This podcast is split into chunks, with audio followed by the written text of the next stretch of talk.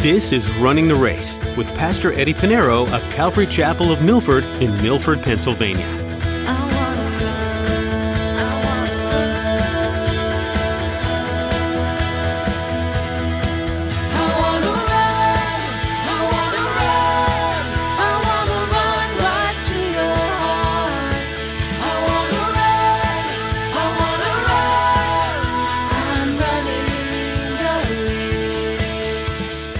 Energetic, effective prayer comes from those who are righteous before God because they know how to pray.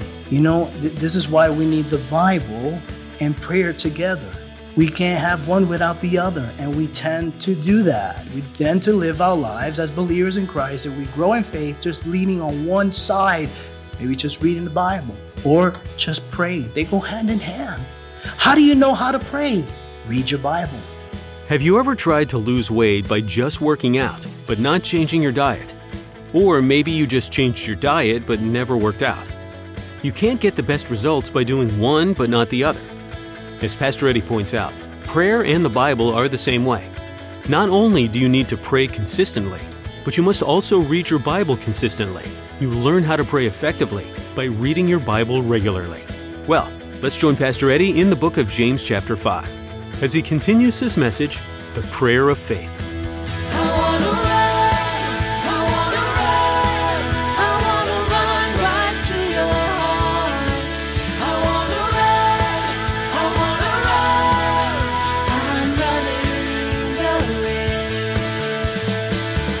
What is more important, to be healed physically or to be healed spiritually?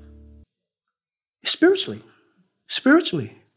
Once physical health doesn't make that person right with God. You can die in a car crash, God forbid, and you could be physically healthy. But if you're not right with God, you will not enter the kingdom of heaven. You, you cannot enter the kingdom of heaven. And there is a spiritual sickness that we can get where we, that's why many have left the faith. That's how come many are struggling spiritually. It's because there's a spiritual sickness. And that's the language that we see in Old Testament, New Testament.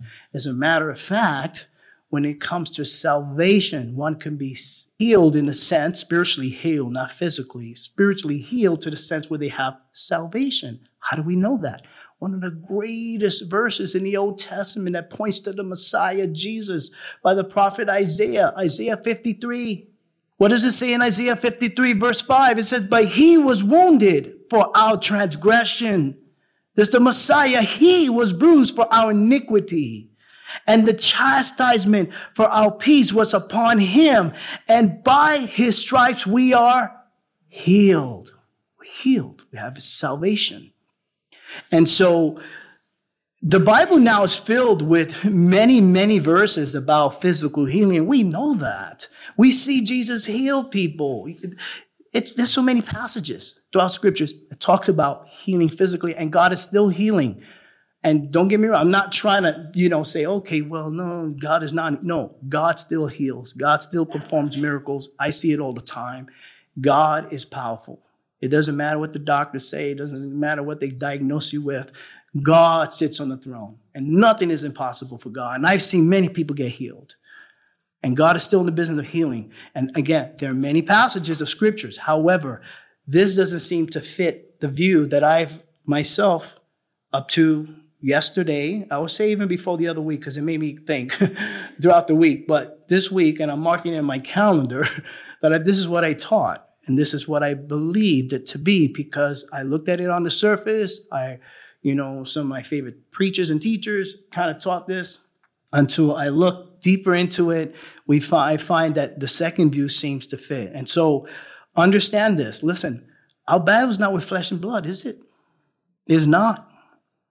Paul writes in Ephesians chapter 6, verse 12, it said, But we do not wrestle against flesh and blood, but against principalities, against powers, against the rulers and of the darkness of this age, against spiritual hosts of wickedness in heavenly places.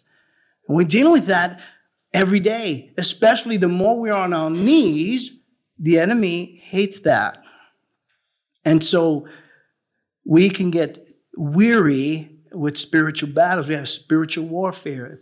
we get weary, we get drained, we get distressed, and we get to the point where we lose hope in the suffering. We do not persevere. We do not trust the Lord. We don't go to the Lord first when, verse 13, when James says, if you are suffering, let him pray, right? We go to others. You know, we, we go to others. We don't go to the Lord in our knees and our suffering. And what happens? We become weak, become weary, we become, become spiritually sick to the point where it says at the end of verse 15, if there's any sin, we get to the point where we drift away and it's dangerous. Jesus said in John chapter 16, verse 33, These things I have spoken to you, that in me you would have peace. In the world you will have tribulation. But be of good cheer, I have overcome the world. And so we could suffer through tribulation we become weary. And so as we live our lives for Christ, when we suffer, when we become weak, distressed, what happens? We need to be restored. We need to come to the elders. We need to come to one another. And again, it's not only the elders that can actually pray for you, by the way. You know, God didn't say, I'm only giving the elders some power to heal people. That's not the way it works. What happens is it's to a point where they need spiritual counseling at the at that point, when they need to be encouraged. Because some, you know, we have people that want to tickle the ears, right? And we have friends. They may mean good, but they really do more damage, right? Uh, the proverb says, you know, uh, you know, wounds from a friend are better than a kiss from the enemy. Okay, you don't. You want people to tell you the truth. And if I fear the Lord and I have shepherding responsibility, I'm gonna tell you the truth. I'm going to tell you the truth. And so I say, you need to get back. I know you're suffering. I know you're weary. I know you need, you need to get back. Let me pray for you. And let's use the oil and, and, and be obedient to the word of God. And we pray that you be restored spiritually. Again, we're going to, you know, there's nothing wrong if we pray for you physically and use the oil. There's nothing wrong with that. And we'll continue to do that. But understand, I'm just being, I want to be faithful to the Lord. I want to be faithful to the text. I spend hours, a whole day, half a day of this. A whole day would be exaggerating, but half a day. And so I know, you know, I would love to keep it the first view because that's what I've learned up to all my life. I'm in my 50s now. If you guess my age, you get a piece of cake. Just kidding. but I've been studying this for a long time, and that's what I've always believed. But if I'm going to present it to you, not, I, I feel convicted to share in the way that I've studied it we looked at the Greek words, we looked at this in context, and James is using words, though it might be in the English language that we would use for physical sickness, we understand that he's using words that are used for spiritual sickness, those that are weary. So that's my view. Um, don't argue with me at the end. okay? Uh, that's my view. It's not going to change. I'm not going to force it on you. We still agree to disagree agreeably. Amen? All right, the second. So he wants us to pray for three things. Number one, we're to pray when we are suffering. Verse 13, pray for those who are weary, those who are atheneos in verses 14 and 15. And thirdly, we're to pray for each other. We pray for each other. Look at verse 16. He said, confess your sins to one another and pray for one another that you may be healed. Again, this is in context with everything else. But now we see that James shifts to the third person, the third person. James is the first person. He's been, and then he's, so far, he's been writing about another person, the second person. Now he's speaking to the third person, that's you. Confess your sins to one another. Confess your sins. And the confessing to one another, James, right? Because the reality, we need to confess these sins. Because what happened? Secret sin is dangerous. Secret sin is dangerous.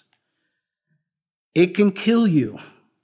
And again, this is I, that's why I believe it falls into spiritual uh, uh, sickness here. And so we're to confess it to one another. It doesn't mean that if you don't confess it with one another, you're not going to be forgiven. That's not what he's saying here.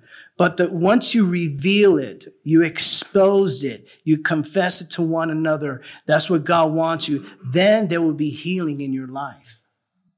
That's the reality. Because listen, Jesus already forgave you for your sins at the cross. The sins you committed in your BC days before Christ, the sins you committed for the time when you accepted the Lord, and even the sins after that Okay? We're not sinners in that we practice sin, but we do mess up, don't we? James says if we if we sin, confess our sins to the Lord, and He is faithful to forgive us. He's writing to Christians. So we do sin, but we don't practice sin. If there is something in your life that you're practicing that's private, confess it. Find someone you trust. Don't share with everybody. And make sure you're careful with who you share it with. People you trust. People you trust. So listen, I'm dealing with this. You don't have to get details. Just keep me in prayer. Can we have accountability with one another? We want to be we want to be faithful to the text here. Confess your trespasses, your sin to one another and pray for one another. Why? That you might be healed, okay? Healed spiritually. And when he goes on to say at the end of verse 16, the effective, fervent prayer of a righteous man avails much. Now, the masculine pronouns are not clearly speaking to a man, but men in general, people, man or woman, okay? And so the effective prayer, what it means, the person that effectively prays uh, with righteousness before the Lord has great power as they continue to pray. And what does that do? That produces fruit. That helps those that are in need, those that are sick spiritually, those that are struggling, those that are sinning, James is closing his letter. He's not trying to say, "Oh, please get go to the gym every day, please. I see you. I'm going to see you heaven. Work out those abs." No, he's worried about the spiritual health. He's worrying that make sure you have any sins, confess them. If you're weary, Athenaeus, let's pray for that.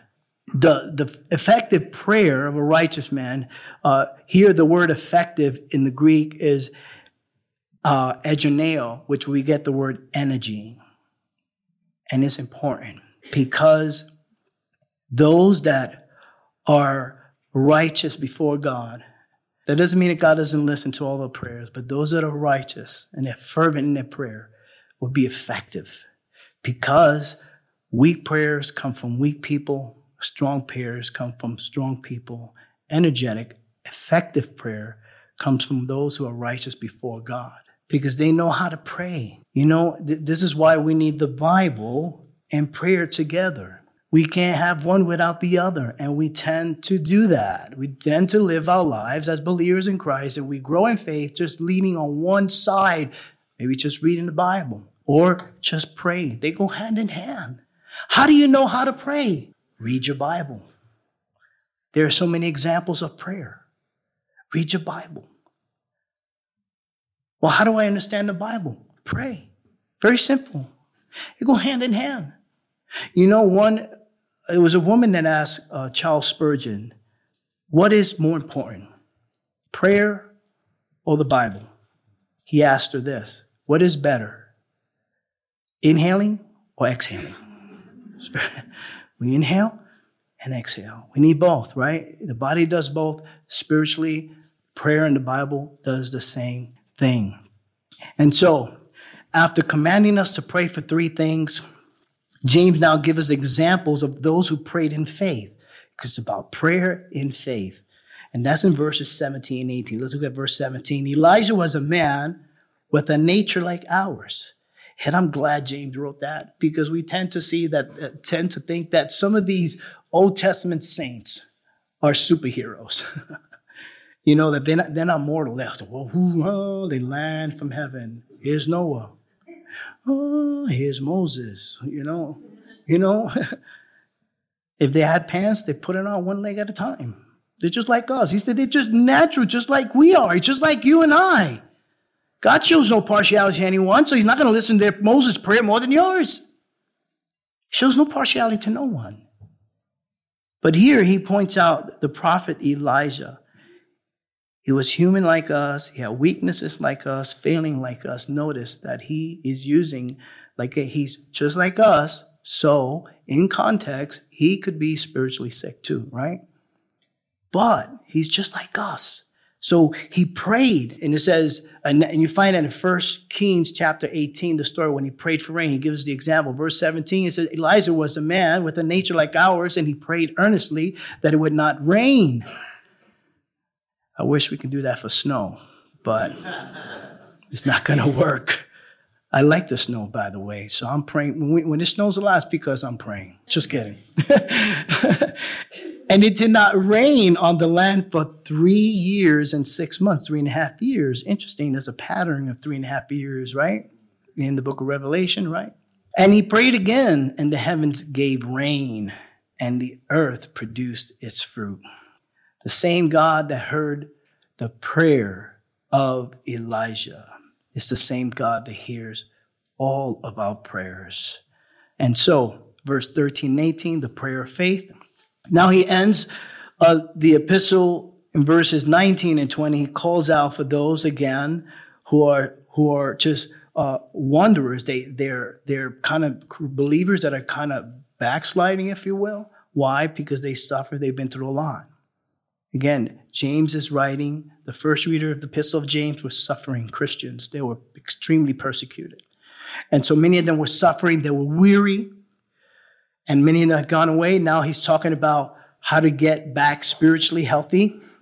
But there are those that, you know, he ended verse 15 if there's any sin, let pray for them that they might be, right? And healed. But here he continues on. There's some that actually wander away. You see how what spiritual sickness can, can do to one? And so he encouraged us to, to bring them back because if we have love for one another, we care for one another. If you know of someone that's not following the Lord anymore and you do absolutely nothing, I would question your love for that person. I would question whether or not, and I would ask myself, I'm not going to, I'm not, when I say I question, I'm not that I'm going to judge you. I want you to ask yourself, do you really love that person? Are you following the great you know, commandment that Jesus gave love one another.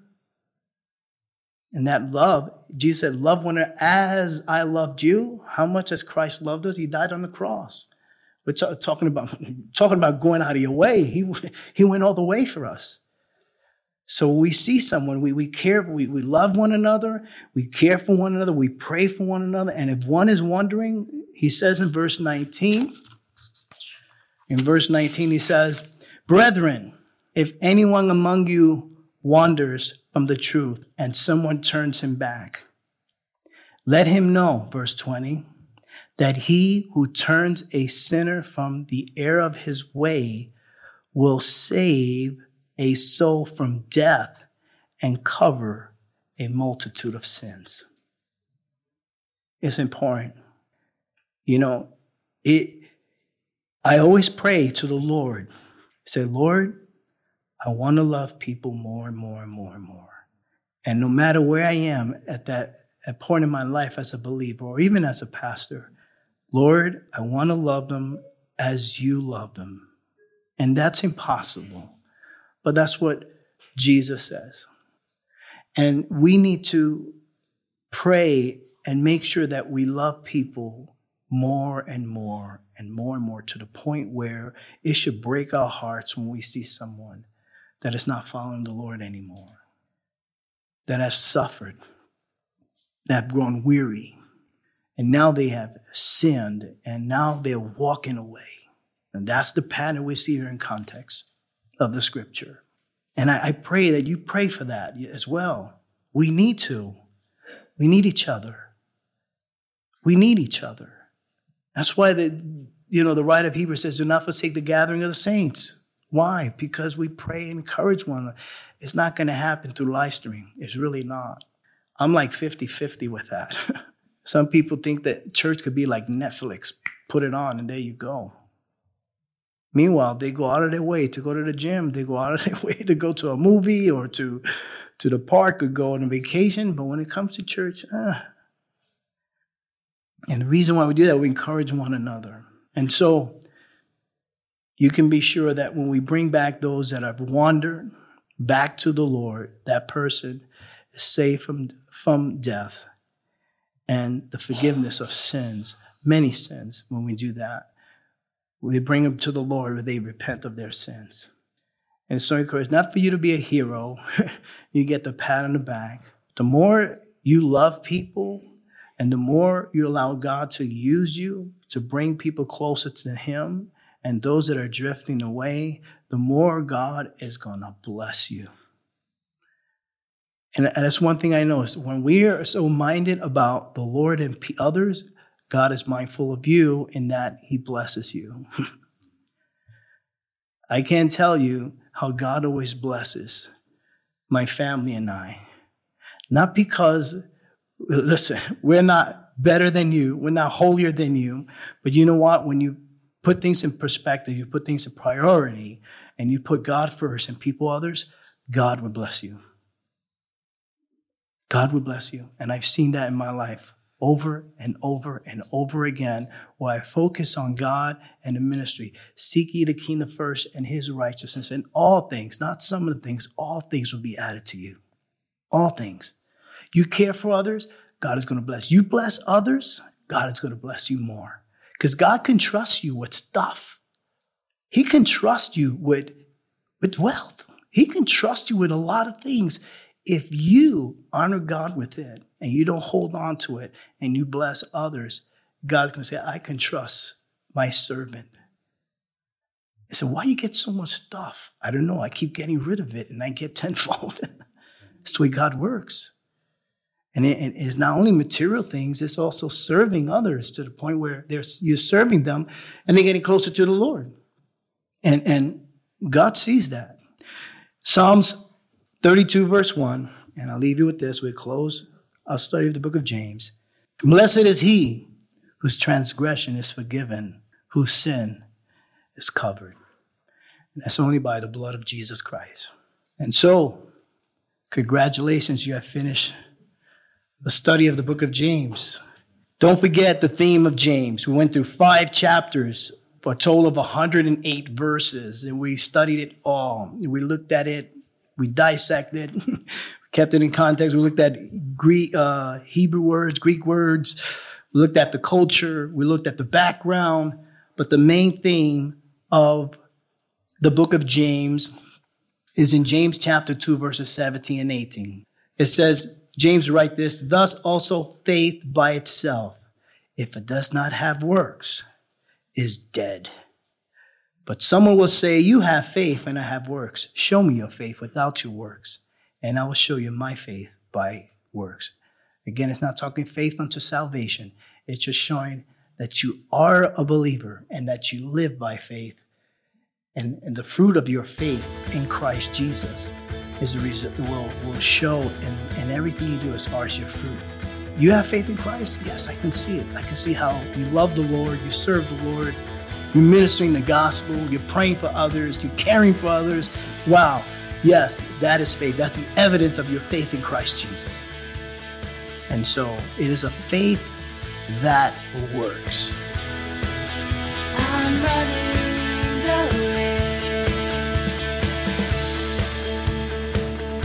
You've been listening to Running the Race with Pastor Eddie. Pastor Eddie's been digging into the book of James. This book is like a giant mirror that forces you to take a good look at the true you, challenging you to reflect, in actions, what you talk about on a daily basis.